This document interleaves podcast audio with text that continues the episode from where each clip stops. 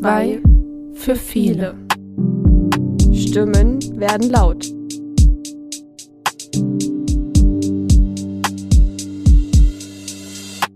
Triggerwarnung: Tod, Trauer und Trauerbewältigung.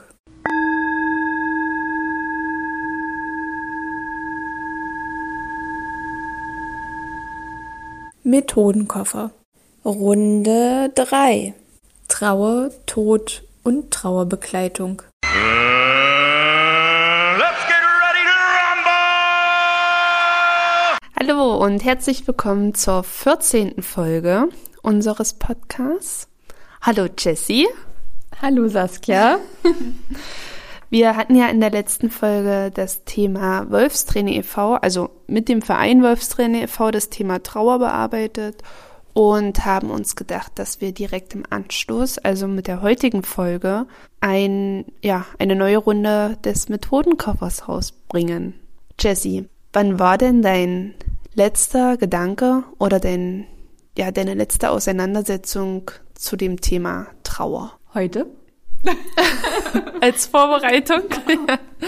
Und davor, wann warst du vielleicht auch im Privaten oder so, wo du das letzte Mal mit dem Thema, naja, konfrontiert worden bist oder drüber nachgedacht hast über gewisse Dinge, dass jemand von dir gehen könnte? Also richtig konfrontiert in letzter Zeit wurde ich bei Wolfsträne e V. Da ist man ja quasi nicht drum herum gekommen. Das ist äh, total schwierig. Also ich denke jetzt nicht permanent irgendwie über den Tod nach. Ja, letzte Auseinandersetzung, dass man sich ja dann doch Gedanken macht, was passiert, wenn ich sterbe oder wenn ich im Krankenhaus liege. Und dann habe ich angefangen, zum Beispiel mit meiner Mutti, ja, so Vorsorgevollmachten zu machen. Mhm.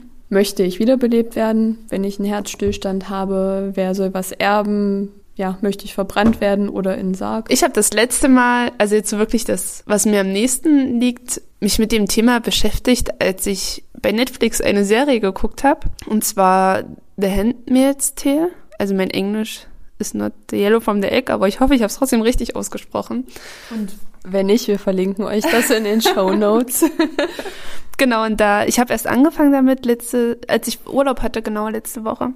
Und da geht es ja am Anfang auch darum, dass die der Vater wird erschossen, die Mutter wird von ihrer Tochter getrennt, die war damals, glaube ich, acht, neun, zehn, so die Richtung.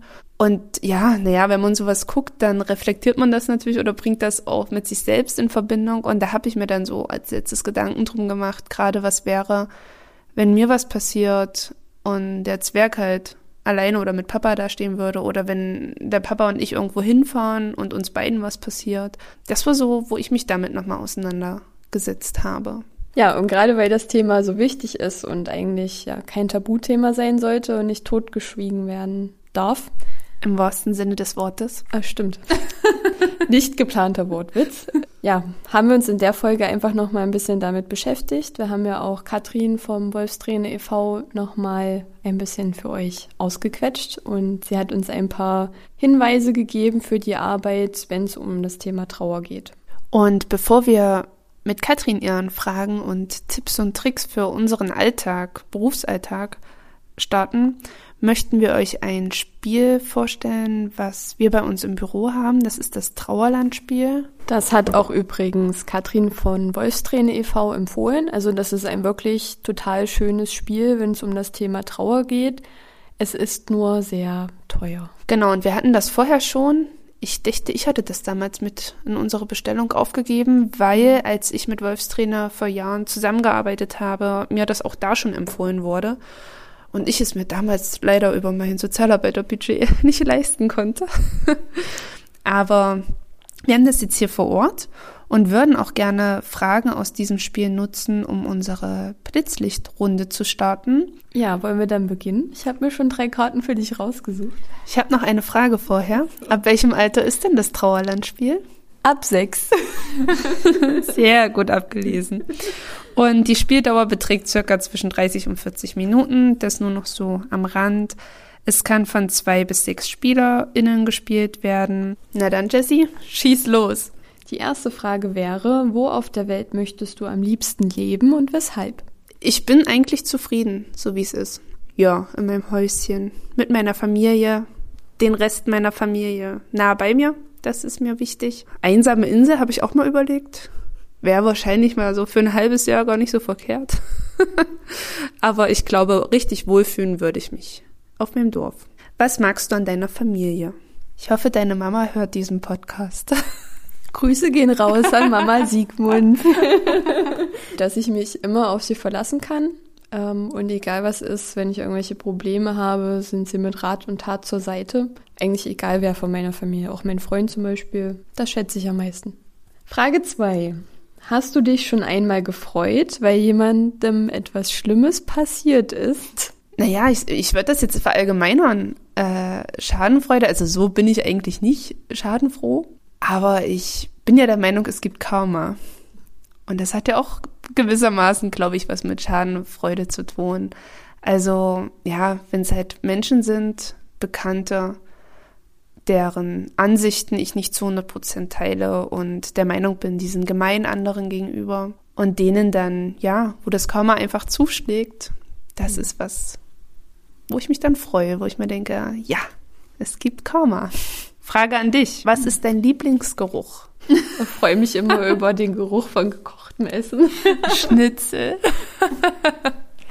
Ja, zum Beispiel. Und die letzte Frage an dich. Die ist ein bisschen kompliziert, finde ich. Mhm. Wenn du noch einmal auf die Welt kommen würdest, wer würdest du denn gerne sein? Das ist ganz schön schwer zu beantworten. Würde ich sagen, dass ich einfach nochmal mein Leben leben würde. Letzte Frage an dich. Ach, verrückt, jetzt sehe ich gerade, siehst du, ich hatte meine Fragen gar nicht im Kopf. Ist ähnlich wie die schwierige, die du mir gerade gestellt hast. Schön.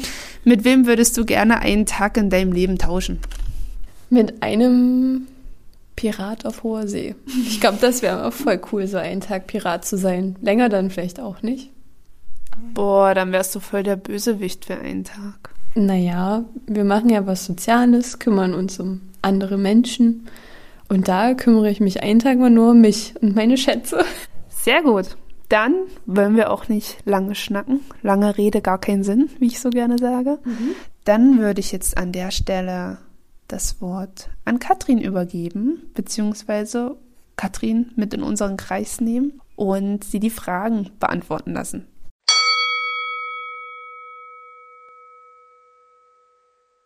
Ja, liebe Katrin, nun gibt es euch als Verein, an den man sich wenden kann, wenn man Fragen hat. Doch haben wir nun auch gesagt, bei uns im Kreis Bitterfeld-Wolfen gibt es keine Trauerbegleitung. Für euch wäre es zu weit, um zu uns mhm. zu kommen. Ich denke, es betrifft nicht nur unseren Kreis, auch noch andere ja, Landkreise, Städte, Dörfer.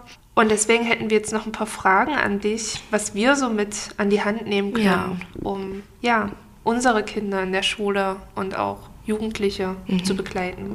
Also erst einmal von vornherein die Frage, die sich mir in den Kopf stellt, ab welchem Alter haben denn Kinder, sag ich mal, das Recht oder ab wann ist es denn gut, dass sie die Verstorbenen noch einmal sehen, sich bei den Verstorbenen zu verabschieden und in welchem Umfang ist das bei den Kleinen oder dann halt bei den Größeren gut?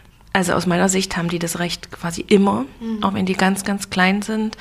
Wir haben auch schon wirklich Säuglinge mitgenommen, wenn auch die Mama plötzlich verstorben ist. Wir wissen nicht, was davon ankommt und was sie ähm, wahrnehmen. Mhm.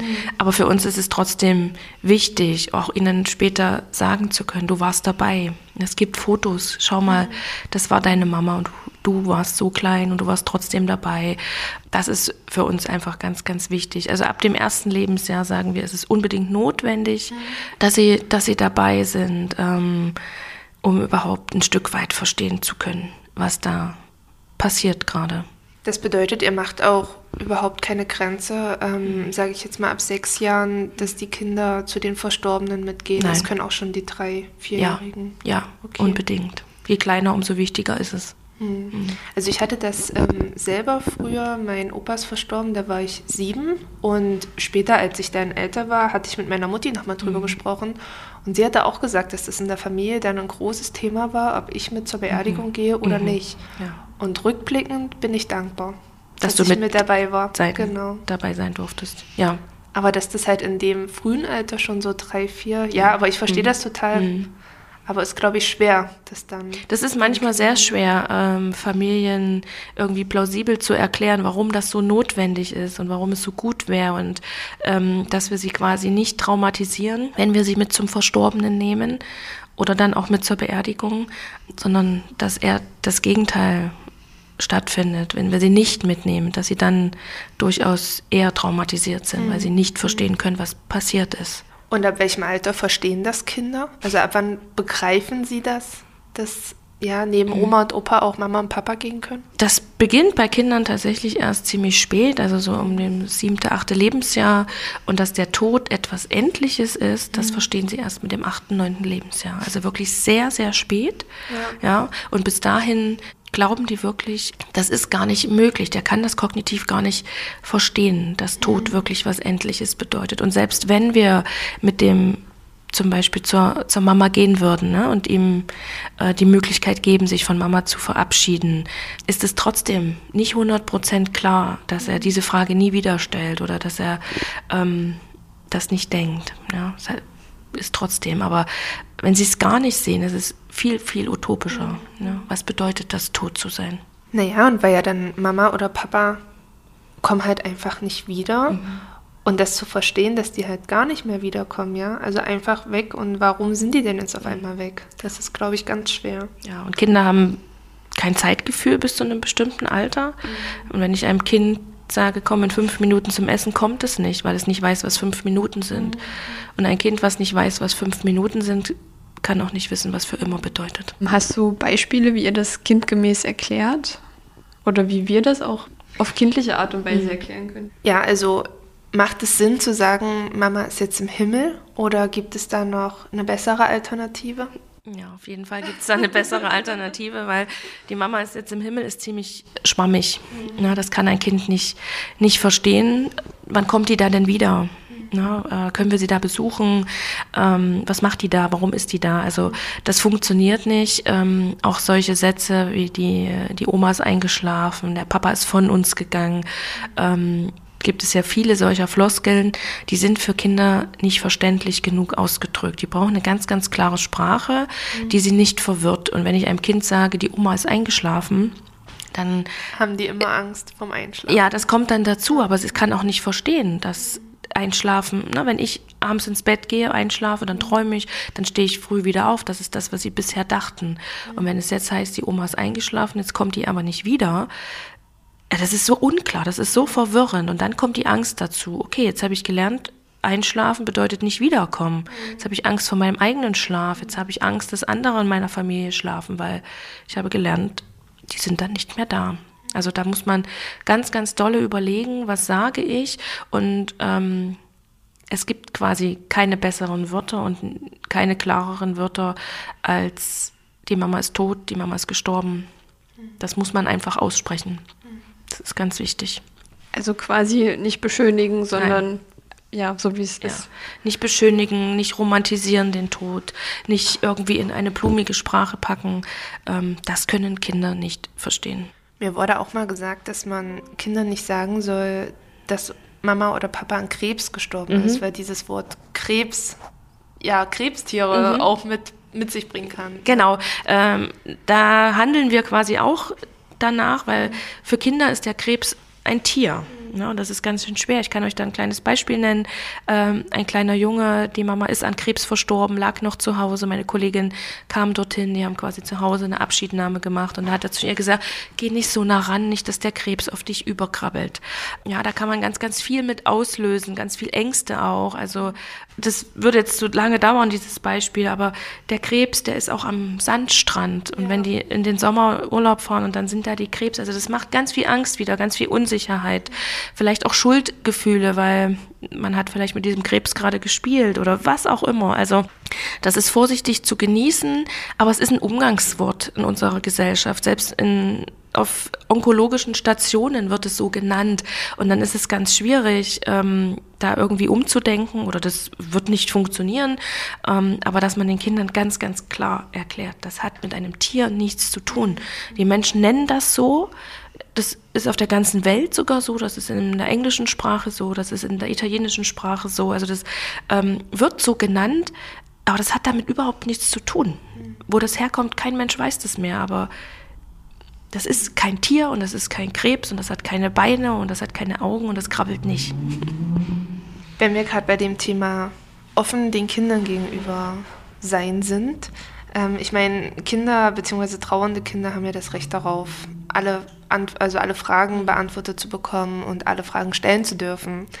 Wie ehrlich sollte man als Sozialarbeiter oder dann halt als Elternteil sein, dem Kind das zu erzählen, was passiert ist? Das ist das ähm, zweite A und O unserer Arbeit neben den Abschiednahmen, die Ehrlichkeit. Also ohne Ehrlichkeit können wir überhaupt nicht arbeiten. Ähm, was für euch das vielleicht manchmal ein bisschen schwierig macht, dass ihr euch quasi ja nicht ähm, zu weit da hineinhängen dürft. Und wenn eine Familie euch bittet, quasi zu verschweigen, dass es ein Suizid des Vaters mhm. war, ähm, dann habt ihr nicht viel Handhabe. Ja. Und ich theoretisch auch nicht. Mhm. Ich kann nur ganz, ganz klar sagen, ich kann keine Familien begleiten, die zum Beispiel einen Suizid verheimlichen. Ich kann diese Lüge nicht mit aufrechterhalten. Ich habe überhaupt keine Grundlage, um mit den Kindern zu arbeiten. Also solche Familien lehnen wir wirklich ab und sagen, wir können euch leider nicht begleiten. Es kommt ganz, ganz selten vor. In den sechs Jahren, die es uns gibt, gab es zwei Familien, die mhm. gesagt haben, partout nicht, wir können das nicht den Kindern sagen. Ja, und man kann quasi die Eltern immer nur aufklären und auch ihr als Sozialarbeiter seid vielleicht in einer Position, um dann aufzuklären und zu sagen, warum ist es so wichtig? Ja, also ähm, die erfahren das natürlich irgendwann und das ist dann viel, viel unschöner, wenn sie es irgendwo alleine erfahren, also aus aus der Praxis von uns. Ich habe ein Mädchen, die hat dann im Keller irgendwann die Abschiedsbriefe der Mutter gefunden und da war sie allein, da war niemand, der sie gehalten hat, da war niemand, der ihr irgendwas erklärt hat und über Jahre weg hat man sie belogen und hat ihr gesagt, die Mama ist einfach so gestorben. Die nächste Problematik ist, dass einfach das Vertrauen völlig zerstört ist, dass die Kinder oder dann auch Jugendlichen kein Vertrauen mehr haben in den Mutter, in den Vater oder in die Mutter, die sie so lange belogen haben und das zerstört zum Teil, ja, so eine ganze Beziehung. Unheimlich wichtig, auch wenn es um so große Tabuthemen geht, wie nach wie vor ein Suizid, dass die Kinder einfach wissen, so ist es, das ist, ist einfach so. Und das geht quasi los, wenn eine Diagnose gestellt wird und manchmal Eltern verheimlichen, äh, ich, ich fahre zur Reha und eigentlich sind sie äh, im Uniklinikum und machen eine Chemo. Da geht es schon los, da muss schon quasi die Wahrheit eigentlich ans Licht und die Ehrlichkeit auf den Tisch, weil Kinder merken, dass da irgendwas nicht stimmt. Und wenn eine Mama nach zwei Wochen Chemo aus dem Krankenhaus kommt, sieht sie deutlich anders aus, als wenn sie aus der Reha zurückkommt. Und ähm, das merken die Kinder und die spüren, dass da was nicht stimmt. Und wir tun denen damit wirklich viel, viel mehr Leid an, weil sie sich selber fragen, was tue ich, was habe ich gemacht, was habe ich falsch gemacht, warum sind hier alle so komisch, warum schweigen die Leute, warum wird so getuschelt und warum ist Mama so traurig, was habe ich falsch gemacht, die haben nichts falsch gemacht, die Mama ist nur krank. Und wenn sie es wissen würden, würde es ihnen damit deutlich besser gehen.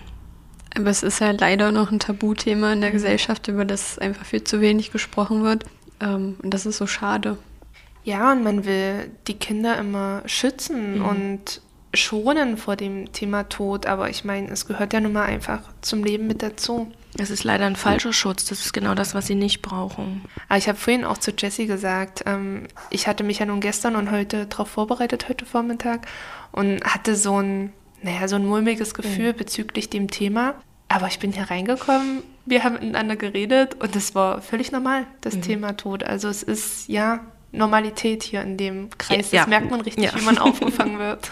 Also ich finde, das müsste auch im Studium schon aufgegriffen werden, weil wir haben ja auch schon gesagt und deswegen sind wir ja auch eigentlich hier, wir haben vorher nie irgendwelche Berührungspunkte mit dem Thema gehabt, auch Trauerbewältigung mit Kindern war nie irgendwo Thema, weder in irgendeiner Fortbildung noch halt im Studium und das ist so schade und dann ist man total aufgeschmissen, wie Saskia den Fall hatte in ihrer Schule. Was macht man dann? Mhm.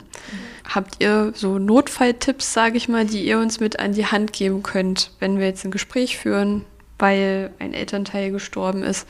Was sollte man vielleicht lassen oder vielleicht auch unbedingt ansprechen? Das ist ja, manchmal gibt es ja da so kleine Kniffe. Ihr habt ja damit Erfahrung. Ah, also es gibt nicht wirklich Kniffe. Was ich immer den Leuten mit an die Hand gebe, ist, sie müssen versuchen, ihre eigene Angst zu bändigen. Die eigene Angst vor dem Thema, die eigene Angst vor dem eigenen Tod, vor der eigenen Sterblichkeit, vor der eigenen Geschichte, die sie vielleicht mitbringen, ähm, die selber einen Verlust beinhaltet. Und dann haben Leute einfach Berührungsangst und wollen sich gar nicht damit auseinandersetzen. Und wenn das aber beiseite geschoben werden kann, dann wissen wir Menschen, wie wir damit umgehen. Also das Bauchgefühl sagt uns das schon. Manchmal ähm, braucht ein trauerndes Kind oder eine trauernde Familie nur Ruhe.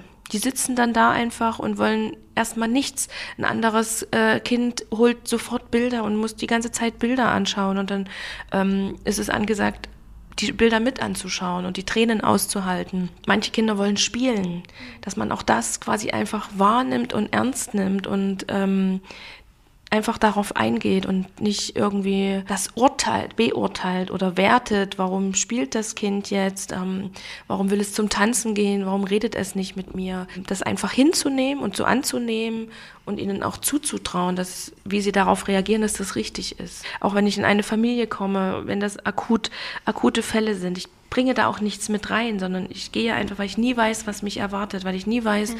was brauchen die gerade, ja? Brauchen die einfach jemand, der sie festhält? Wollen die schreien? Gehe ich mit denen in den Wald, dass sie einen Baum anschreien oder einfach gucken, was ähm, seht ihr, was bieten die Kinder euch und ähm, ja, wie könnt ihr sie auffangen in dem Moment? Also dränge ich mich den Kindern gar nicht auf, sage ich mal, sondern warte einfach ab, was möchten die Kinder, was äußern sie selber.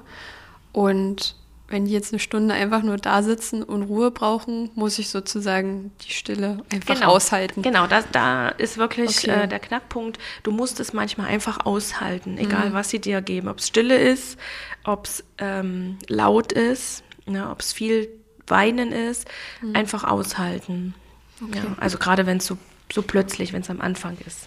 Und was, glaube ich, auch wichtig ist, auszuhalten, ist, dass die ja trotzdem lachen und Spaß haben. Ja. Also das war für mich ja. am Anfang auch so befremdlich. Mhm. Er hat mir dann Witze erzählt und hat so gelacht, mhm. wo ich mir dachte, krass, was du eigentlich gerade erlebt mhm. hast und lachst ja, als ja, ja wäre ja. nichts, ja. aber...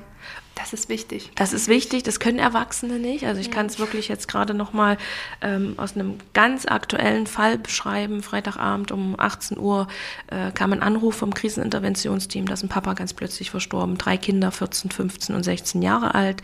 Und ich bin mit meinem Kollegen quasi dann abends noch in die Familie gefahren. Also die haben seit achtzehn Uhr erfahren, dass der Vater verstorben ist. Wir waren neunzehn Uhr dann vor Ort.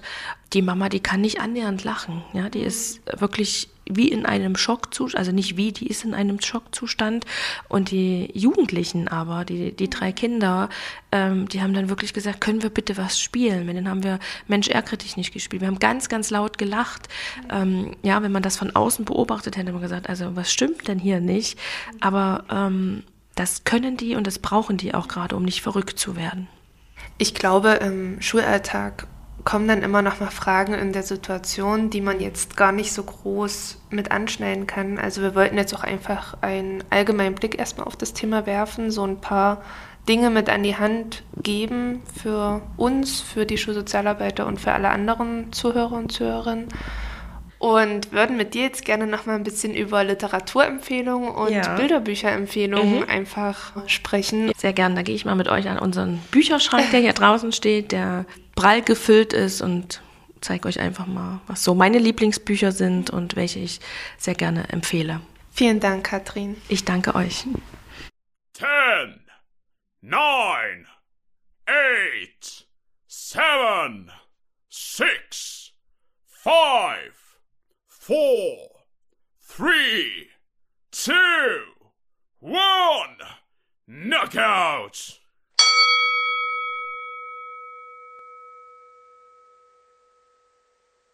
Ja, das Buch, mit dem ich am liebsten arbeite und auch all meine Kolleginnen, das ist aus der Reihe Wieso, Weshalb, Warum? Abschied, Tod und Trauer. Das kennen die Kinder, dieses Format. Das gibt es für Feuerwehr, für Bauernhof, für Krankenhaus, für alles Mögliche.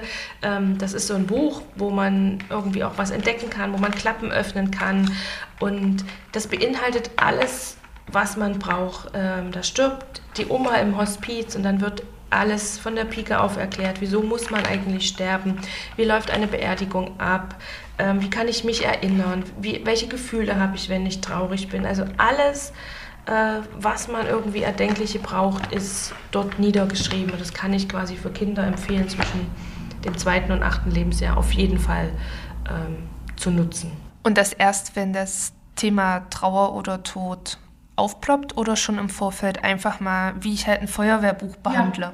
Also aus meiner Sicht gehört dieses äh, Buch wirklich in jedes Kindergartenregal, jedes Kindergartenbuchregal, ähm, so wie jedes Buch da steht zum Zähneputzen oder Feuerwehr oder Krankenhaus, ähm, kann das da einfach stehen, dass die anfangen, ganz spielerisch sich damit auseinanderzusetzen und äh, Fragen, die sie dann auch, wenn sie zwei, drei, vier Jahre alt sind, auch schon haben, ja, dass sie da auch vielleicht schon Antworten kriegen oder man auch gemeinsam dieses Buch mit ihnen anschaut. Wir haben die Reihe auch in der Schulbücherei, aber genau das glaube ich nicht. Das werde ich mal mitnehmen. Ein Klassiker eigentlich. Äh, Gibt es noch irgendwas für die ganz Kleinen, sage ich mal, oder ähm. ist es dann eher so ab? Ja, nee, also das hier ist, das ist ein Buch über Suizid, das ist äh, eines unserer Lieblingsbücher mit. Und das ist vor allem, also das ist eine niedliche Geschichte für die Kinder, aber hier ist hinten ein Teil drin für die Erwachsenen. Und der, das ist so toll gemacht. Ähm, da gibt es zum Beispiel auch einen Teil, wie kann ich äh, Kindern erklären, also es geht ja nicht um Suizid, aber mhm. wie kann ich gewisse Todesursachen erklären?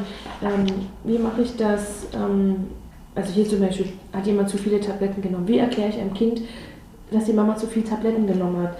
Ähm, wie erkläre ich einem Kind, dass, äh, dass sich jemand erhangen hat? Also das ist so toll, dieses Buch. Das kann ich quasi nur empfehlen. Man kann die Geschichte den Kindern gut erzählen, aber das da hinten ist so viel wertvoller noch als die, die Geschichte selber. Also Leben ohne Mama Maus. Abschied von Opa Elefant mag ich auch sehr. Hier wird quasi darüber diskutiert. Also der Opa merkt, dass er sterben wird, geht zu seinen ganzen Enkelkindern und sagt, also ich werde wohl sterben.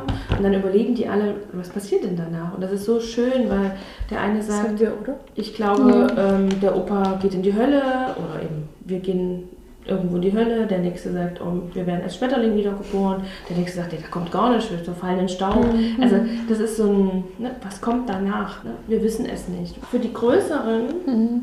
dann das hier. Da wird ja. quasi ähm, über den Suizid ganz klar gesprochen, dass der Papa einen Suizid begangen hat. Und äh, das ist auch wieder von der Chris Paul geschrieben, was ich erwähnt hatte, welches letzte Buch ich gelesen habe. Ja?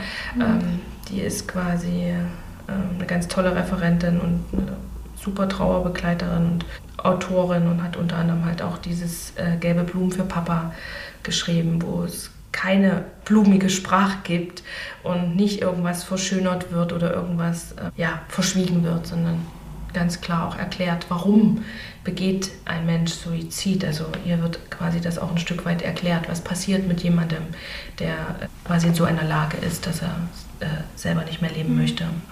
Also das kann ich quasi für Größere auch dann schon empfehlen. Also ab vier, fünf drunter auf keinen Fall und mhm. kann man gut bis zwölf, dreizehn. Mhm. Also kann man okay. auch weiternehmen, kann man, mhm. auch, kann man ja. auch einem Erwachsenen geben. Ne? Manchmal ist es mhm. für Erwachsene auch besser, etwas erklärt zu bekommen, als wäre man ein Kind.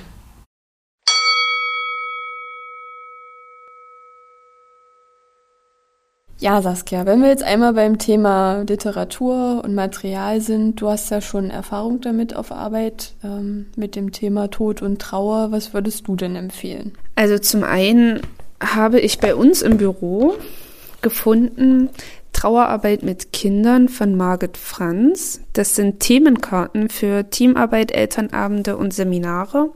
Die hatte ich in Vorbereitung für das Wolfsträne-Interview mir angesehen. Und da sind quasi dreißig Themenkarten drin, die man im Team, beim Elternabend oder in einer Fortbildung besprechen kann, sich ansehen kann. Das immer zu bestimmten Thema, zum Beispiel, beziehungsweise Themen, zum Beispiel ähm, aufrichtige Anteilnahme spüren. Und dann steht halt auf der Rückseite drauf, dass das Kind ein Recht dazu hat, dass man aufrichtig Anteil nimmt. Und ist nochmal kurz beschrieben, die Sichtweise. Und unten drunter sind dann immer so zwei, drei Fragen zur Selbstreflexion beziehungsweise Naja, um einfach mit den anderen ins Gespräch zu kommen und gemeinsam darüber nachzudenken, was die trauernden Kinder brauchen, welche Rechte sie haben und wie sie einfühlsam begleitet werden können. Das finde ich ganz schön, um es im Team einfach mal aufzumachen, das Thema, und es zu besprechen. Und das Zweite, was ich hier habe, ist bei dem Thema Tod und Trauer. Einer meiner Lieblingsbücher habe ich auch schon einer Freundin von mir empfohlen, die es an eine ihrer Schülerinnen verschenkt hat. Das heißt, weil du mir so fehlst, dein Buch fürs Abschied nehmen, vermissen und erinnern. Und zwar ist das so ein Erinnerungsbuch. Also da sind so, da sind Seiten drin, zum Beispiel mit Erinnerungsgläsern und Dosen auf einer Seite. Da steht Erinnerung an dich, Erinnerungen können traurig und alles Mögliche sein. Und dann kann man halt in diese Gläser und Dosen die Erinnerung schreiben. Oder manchmal werde ich auch tierisch wild und wütend, weil du mir so fehlst, dann muss ich ordentlich schimpfen. Da ist dann eine Seite mit einem Brülleimer, wo drunter steht, wann immer ihr euch danach fühlt, nehmt euch einen Eimer und brüllt hinein. Ihr könnt auch alle Schimpfwörter, die, ich, die euch einfallen, hier auf den Brülleimer schreiben. Es ist alles erlaubt, raus damit. Also es ist einfach, um nochmal das Thema aufzumachen als ja, Erinnerungsbuch. Es ist auch auf einer Seite, finde ich total niedlich, äh, ein Rezept von süßen Trauerklößen. Also wirklich so ein Mitmachbuch. Am Ende kann man auch Fotos von dem Verstorbenen einkleben. Das finde ich total schön, um das zu verschenken an Kinder und dann mit den Kindern auch bestenfalls oder halt, dass die Eltern das übernehmen, gemeinsam zu bearbeiten, um einfach nochmal eine andere Sicht auf den Abschied zu nehmen. Also ich habe ja jetzt auch gesehen, als du durchgeblättert hast, da ist ja auch der Bär, der mhm. sich so ein bisschen durch das ganze Buch zieht. Das ist auch quasi wie so eine ja, kleine Geschichte, die sich da durchzieht, oder? Genau. Am Anfang ist auch wie so ein Gedicht, mhm. da steht, kann ich ja mal kurz vortragen. Einfach so weg, es hätte ein schöner Tag sein können, ging aber nicht. Der Bär liegt auf seinem Lieblingsplatz, er ist traurig, denn er vermisst jemanden. Jemanden, der weg ist für immer, jemanden, der gestorben ist. Der Wald ist schön, frisch und grün. Der Frühling kommt und alle freuen sich darüber. Der Bär will sich auch freuen, aber das geht gerade nicht, denn jetzt ist alles anders. Alles fühlt sich falsch an. Einfach weg, einfach so weg, immer da und dann nicht mehr. Das ist unheimlich und schwer zu verstehen. Und dann geht die Geschichte halt weiter am Anfang. Und am Ende steht halt von der Geschichte, die Welt ist jetzt anders, trotzdem wird der Bär wieder schöne Tage haben. Bestimmt. Und ab welchem Alter würdest du sagen, ist das geeignet? Naja, da die Kinder schreiben müssen, ich meine, klar, man kann das auch mit fünf-, sechsjährigen machen, die noch nicht so fit sind im Schreiben und man schreibt dann halt für die Kinder, wobei da die Frage ist, ob die das so ganz verstehen. Ich finde, es ist eher für, na so ab sieben, acht Jahre. Und würde das ruhig, ja, bis so elf, zwölf. Ich glaube dann elf eher. Mhm. Sonst fängt es an, ja, zu kindlich zu werden. Wobei man ja manche Ideen ja auch übertragen könnte auf Ältere. Das finde ich eigentlich ganz schön. Ich denke, man sollte das auch äh, im Schulsozialarbeiterschrank bei sich stehen haben, um einfach mit den Kindern auch über das Buch, man muss ja nicht reinschreiben, ins Gespräch zu kommen. Und da sind auch so kleine Rätsel drin, dass man sich halt auch ablenken muss, wenn man traurig ist. Ja. Ein wirklich sehr schönes Buch, verlinken wir euch.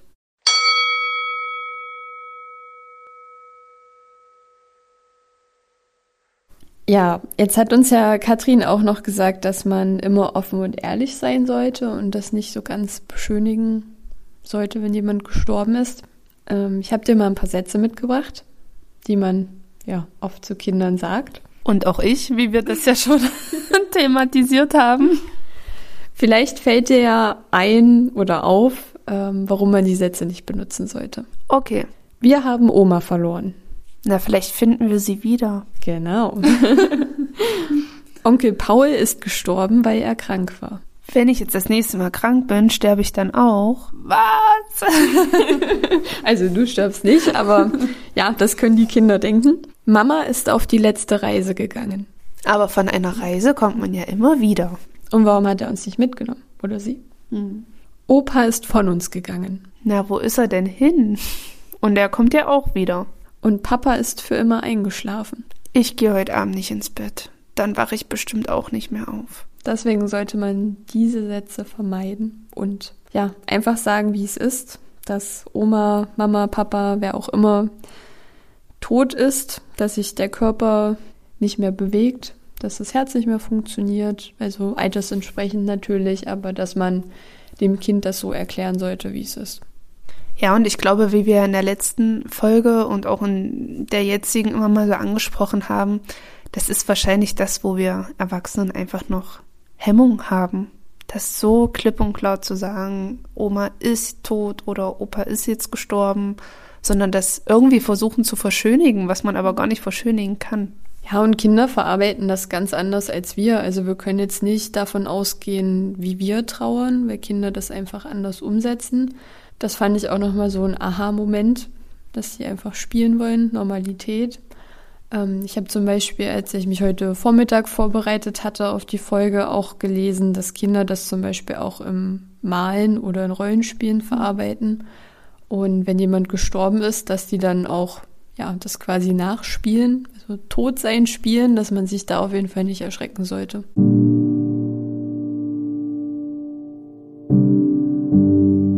Ich verabschiede uns. Tschaußen, Banausen.